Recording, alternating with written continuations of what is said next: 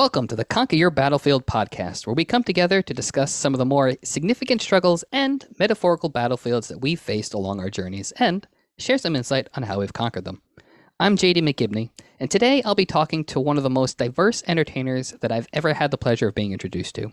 Someone that started off their career on the ballet stage at the age of three, moved to theater by the time she was in high school, started acting in film by the time she was in college, started her own theater company, has been on Broadway, and has even produced several independent films. Today, I'll be talking with the ever so wonderful and elegant Elissa Piszel. How you doing today, Elissa? I am wonderful. Thank you, JD. Yeah, glad to hear you. Uh, glad that you're here. Thank you for being here.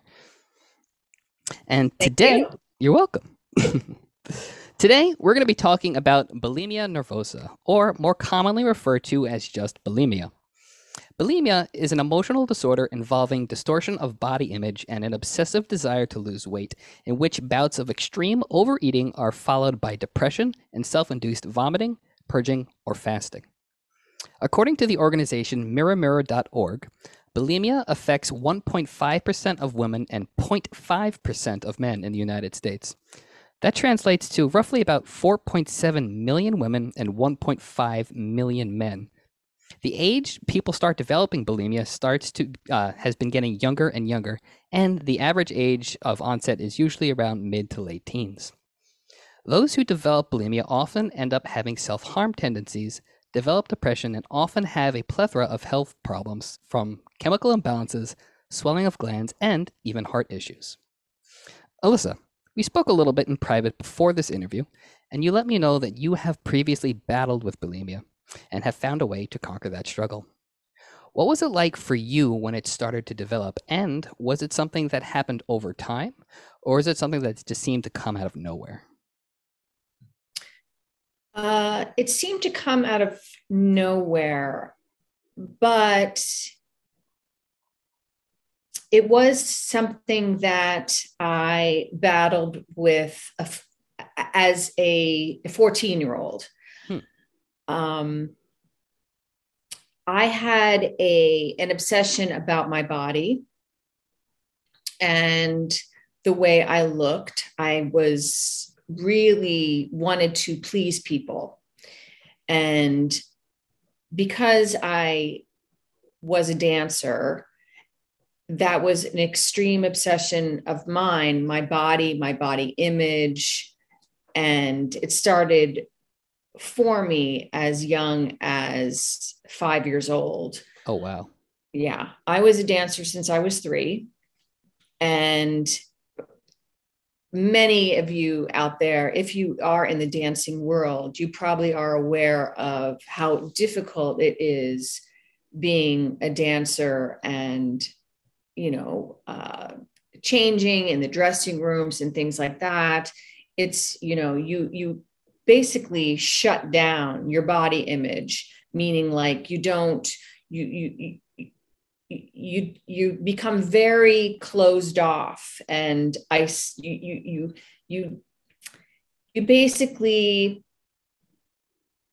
you have no you have to kind of have no sexuality or um because everybody is changing in front of everybody uh and you you just basically shut yourself down.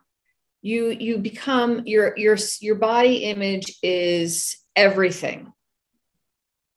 And the way you look the way you you you carry yourself uh your the the person who is your teacher your dance teacher is constantly uh, checking every part of you, wa- walking up and down at the bar, uh, basically being critical of your every part of your body. Now, I have, So- a, I have a question. Um, I I don't really. Uh, I'm not really like well versed in like dance culture and like the the practice regimen and like what it's like in an actual studio, um, but I am uh, familiar with like the that whole like quote unquote stereotype of like the dance teacher like correcting your posture and whatnot. Are you saying that it's more than just like uh just like the posture correction? It's more of like they're criticizing uh more uh I guess uh I guess like substantially like in, beyond just like how you're doing the technique. Well, I mean, I used to get hit with a cane on my oh. buttocks by a Russian dance teacher. I mean, I, you know, a lot of things would happen, you know. Um, so, you know, there, there was just a lot of things going on um, from a very, very young age. So I was, I, I was very shut down and i didn't you know i was very i i think i became very shy i was shy but also i was a performer i was a performer from a very young age being on the stage. Uh, so i had a lot of secrets. I didn't talk about a lot of stuff. I, I became a people pleaser. I bet i had a lot of secrets. I had a lot of things i shoved down. You know i was very you know i was very I was quiet about a lot of things. I shoved down my voice. And I think the reason why I'm getting to that is because there were, you know, shoving down stuff is where it starts. Yeah, I know. And uh, it's like, you know, I wanted a lot of the food stuff becomes about shoving down food. Interesting. I know it's it's all part of that you know, uh, process of isolating yourself, hiding, uh, having that secret, um, and still wanting to be in that world of ballet and uh, still keeping that body image and um, but still you know not speaking your voice not speaking certain things not talking about certain stuff whether it's how you feel about certain stuff, what you feel about in the acting world, um, what you feel about uh, in high school bullying. I had a lot of trauma in my life. This is this is what I'm talking about. It sounds like just because of the the way you're, you're focusing the conversation, it sounds like you your development of bulimia is very heavily uh, linked to the fact that you didn't feel comfortable opening up to uh, about a lot of things that you were going through. Is that correct? Yes. Yes. Interesting. And it sounds like it also uh, like it the the seeds were planted like really early on. Like and the statistics that I, you know I shared at the beginning.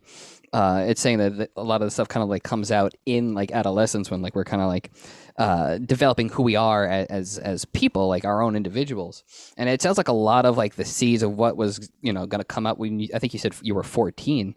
Uh, was started off. You said at I think at the age of five, which is it's it's incredible that it goes back that that far. So I'm I'm curious as to what uh, if the seeds were planted so long, you know, back when you were five, and you said it, it kind of seemed like it popped out of nowhere. What was like the initial uh what was like the initial like spark that made you go, "Oh, I'm to, you know, I'm to do this and I'm to try this."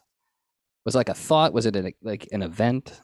It was an event of there were three traumatic things and I'm I'm not going to get into the big traumatic things, but mm-hmm. one of them was I had a seizure. I oh, had I'm epileptic and they put me on a medication called valproic acid and the val- one of the side effects of the valproic acid was I would gain weight.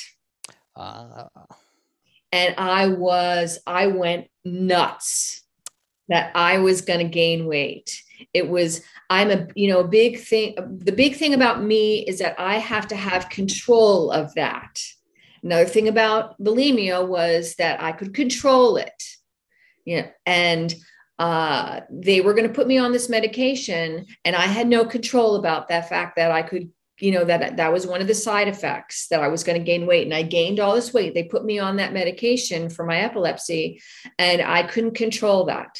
And you and, were uh, you were originally a dancer and you had to be very regimented on like you were saying on your how you looked. And like i imagine that like you know you, uh, a person's weight you know very heavily influences their ability to do all this like athletic you know all this athletic stuff. So i i very much understand how that is is linked and would have triggered something like that right so i i just i I got accepted to this theater program at Bucknell University that only 10 people get accepted to. Oh, wow. And uh, I went there and in Pennsylvania and I started I started doing I started uh, throwing up binging and purging and uh, somebody caught me in the bathroom mm. and one of the professors and they contacted my family and they said you know you they need somebody has to do something about this because this is happening too often and or we need to do something or we're going to send her home and uh, my mom contacted me about it and told me about it. And i said well you're going to have to take me off this medication because i you know i i need to. But they didn't send they had, they didn't end up sending me home. Uh, i finished the program uh, but that was what would alerted me. And i told them I, I i was so adamant about them changing my medication. That's how yeah. I mean it's not a funny thing but uh, they ended up changing my medication how long were you on that medication? Um, probably for a year. Oh, that's that's a that's a long time to be going through. Were you? Did you continue the the binging and purging after the medication as well? No, I. But I've always had eating problems. I've always had problems where I either fasted or you know, didn't eat for a certain amount of time, mm-hmm. or I would use something else. I would drink a lot of coffee, you know, to keep my sugar levels up and not eat, eat one meal a day. Or I've always had strange eating habits.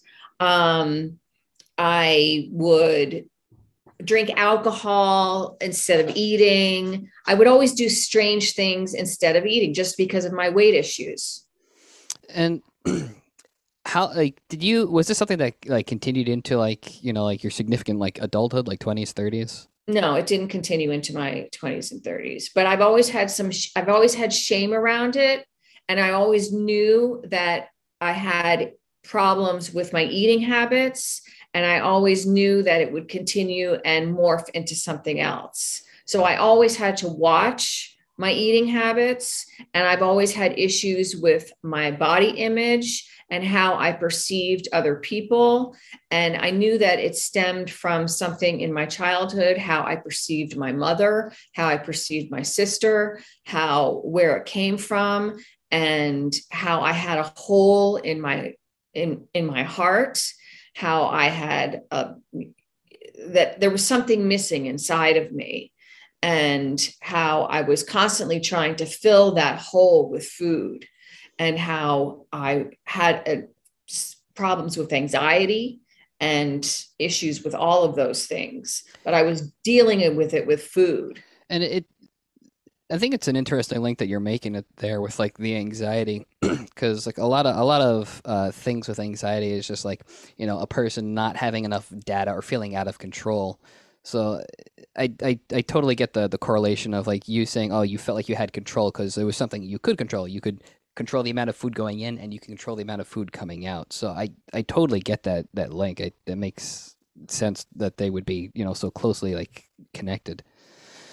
Um, I also think it's interesting that like you, you mentioned that like you had this sense of shame throughout the entire time that you were doing it. Was that something that was always there, even from like the very first time you did it, or was it something that you're like, oh, maybe I shouldn't be doing this?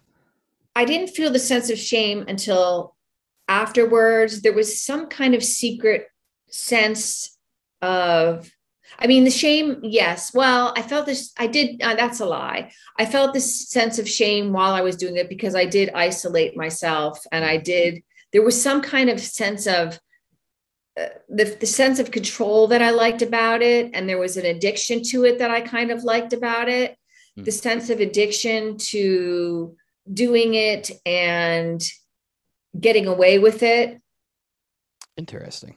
Because you get the two things you get to eat what you like to eat, and you don't have to have the calories. Because which was your initial catalyst, because that medication was making you gain gain the weight, so you were able to continue eating whatever you wanted, but you weren't having the side effects right. of the medication. Right.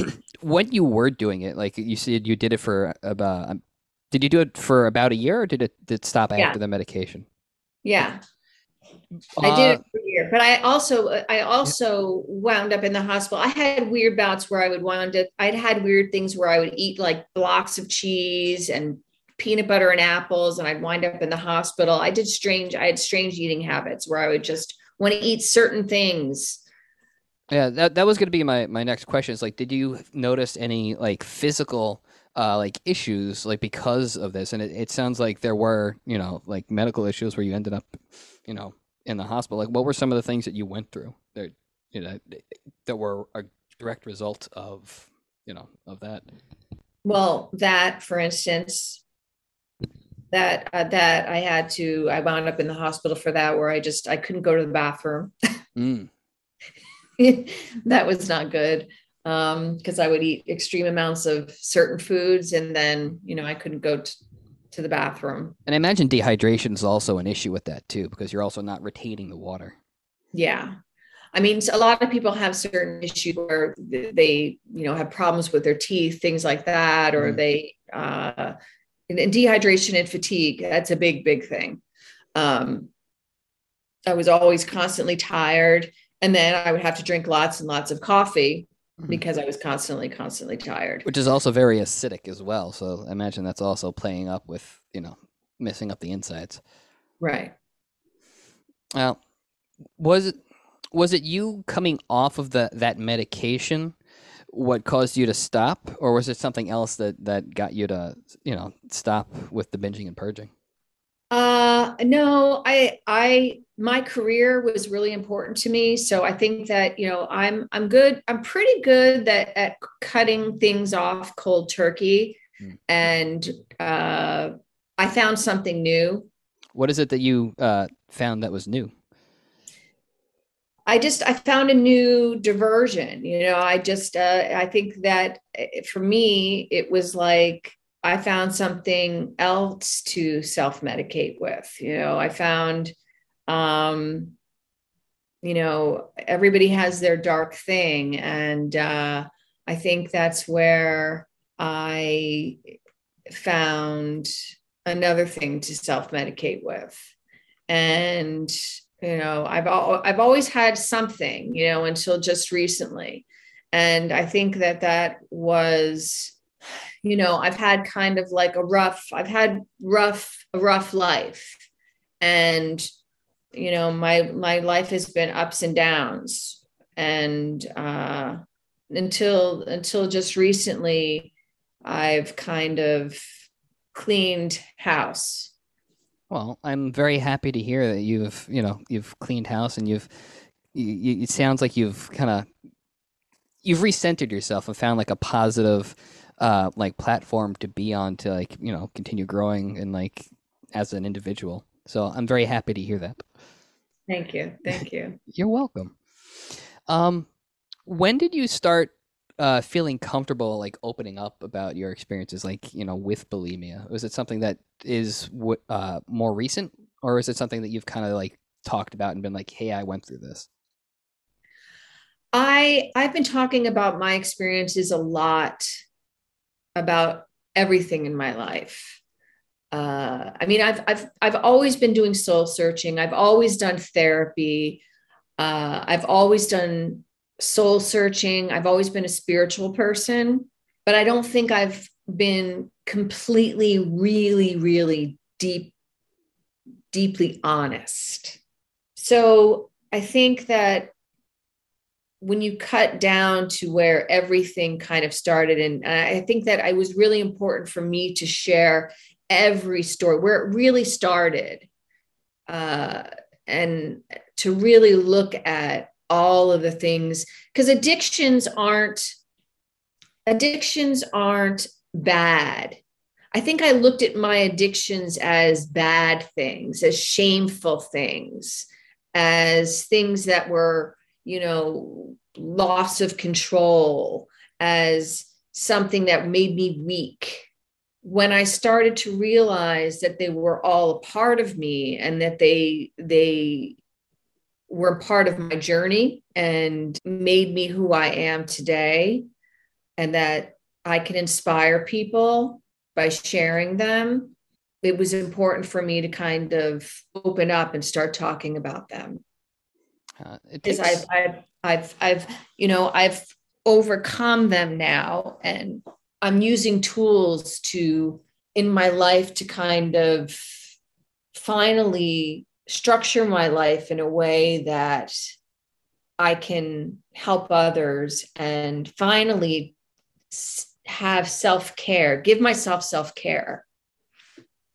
Well, it takes a lot of strength to, you know, do that level of, you know, self reflection. So I, I want to commend you for, you know, getting to that point where you you are able to, you know, look at yourself, look at all these experiences that you've gone through, look at all these things that you've deemed, you know, like dark, and kind of just accept, okay, these are things that have happened, but I can use them as lessons in order to, you know, become the best version of myself. And like you said, you know, I, I think it's a really noble thing to be like, hey, this is what I went through. I want to share it with, you know, you out there and you know out there in the world with other people.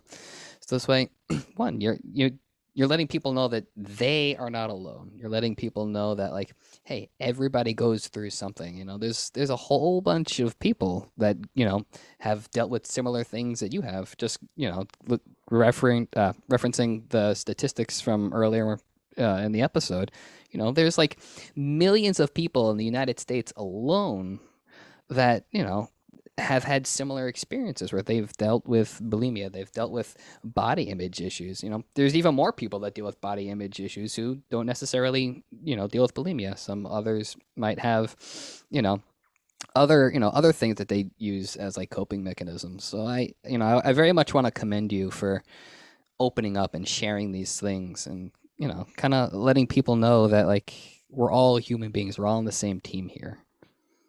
I mean, look at, I know Princess Diana. I was looking up, you know, Princess Diana, Elton John, Russell Brand, uh, Hillary Greer. I mean, it's just the amazing uh, Jane Fonda.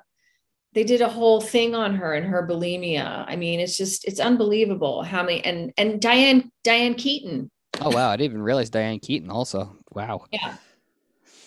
And they're just this especially coming from, you know, an entertainment uh, background, like from the time you were three until like even now, like just being in it your entire life, there's a lot of pressure, especially being, you know, a female. Like there's a lot of pressure specifically on your looks and, and your body. So like, you know, I, I can't even imagine like the level of like stress and like, you know, emotional like, you know, baggage that came along with from the time you were three to like even now. It's just like I can't you know, I, I very much commend you for for being as as strong as you are. So, golf clap. Thank you. You're welcome.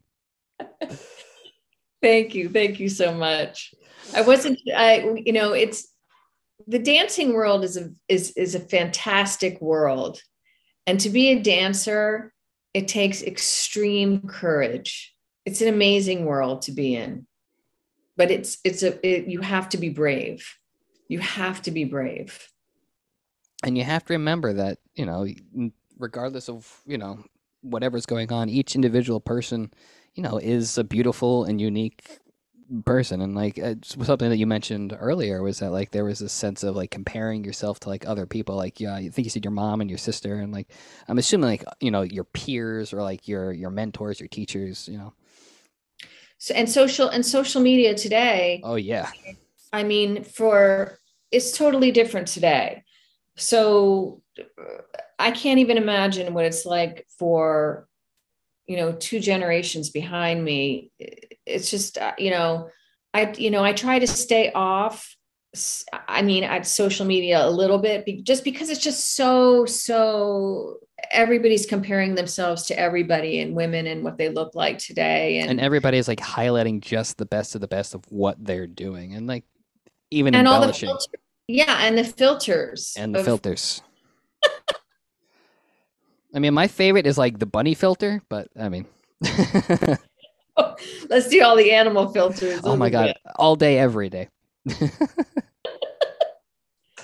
Yeah. Uh, well, Elissa, thank you so much for taking the time to be here, for taking the time to open up about what it is that you've gone through, and thank you for sharing, you know, with everybody to just shed some some light on everything. Because I, you know, it, opening up and being uh, this candid about something that's so personal and something that's you know a, you know that was a difficult thing for you to go through. It's you know it's not an easy task, and I very much appreciate you uh, being here and sharing with us.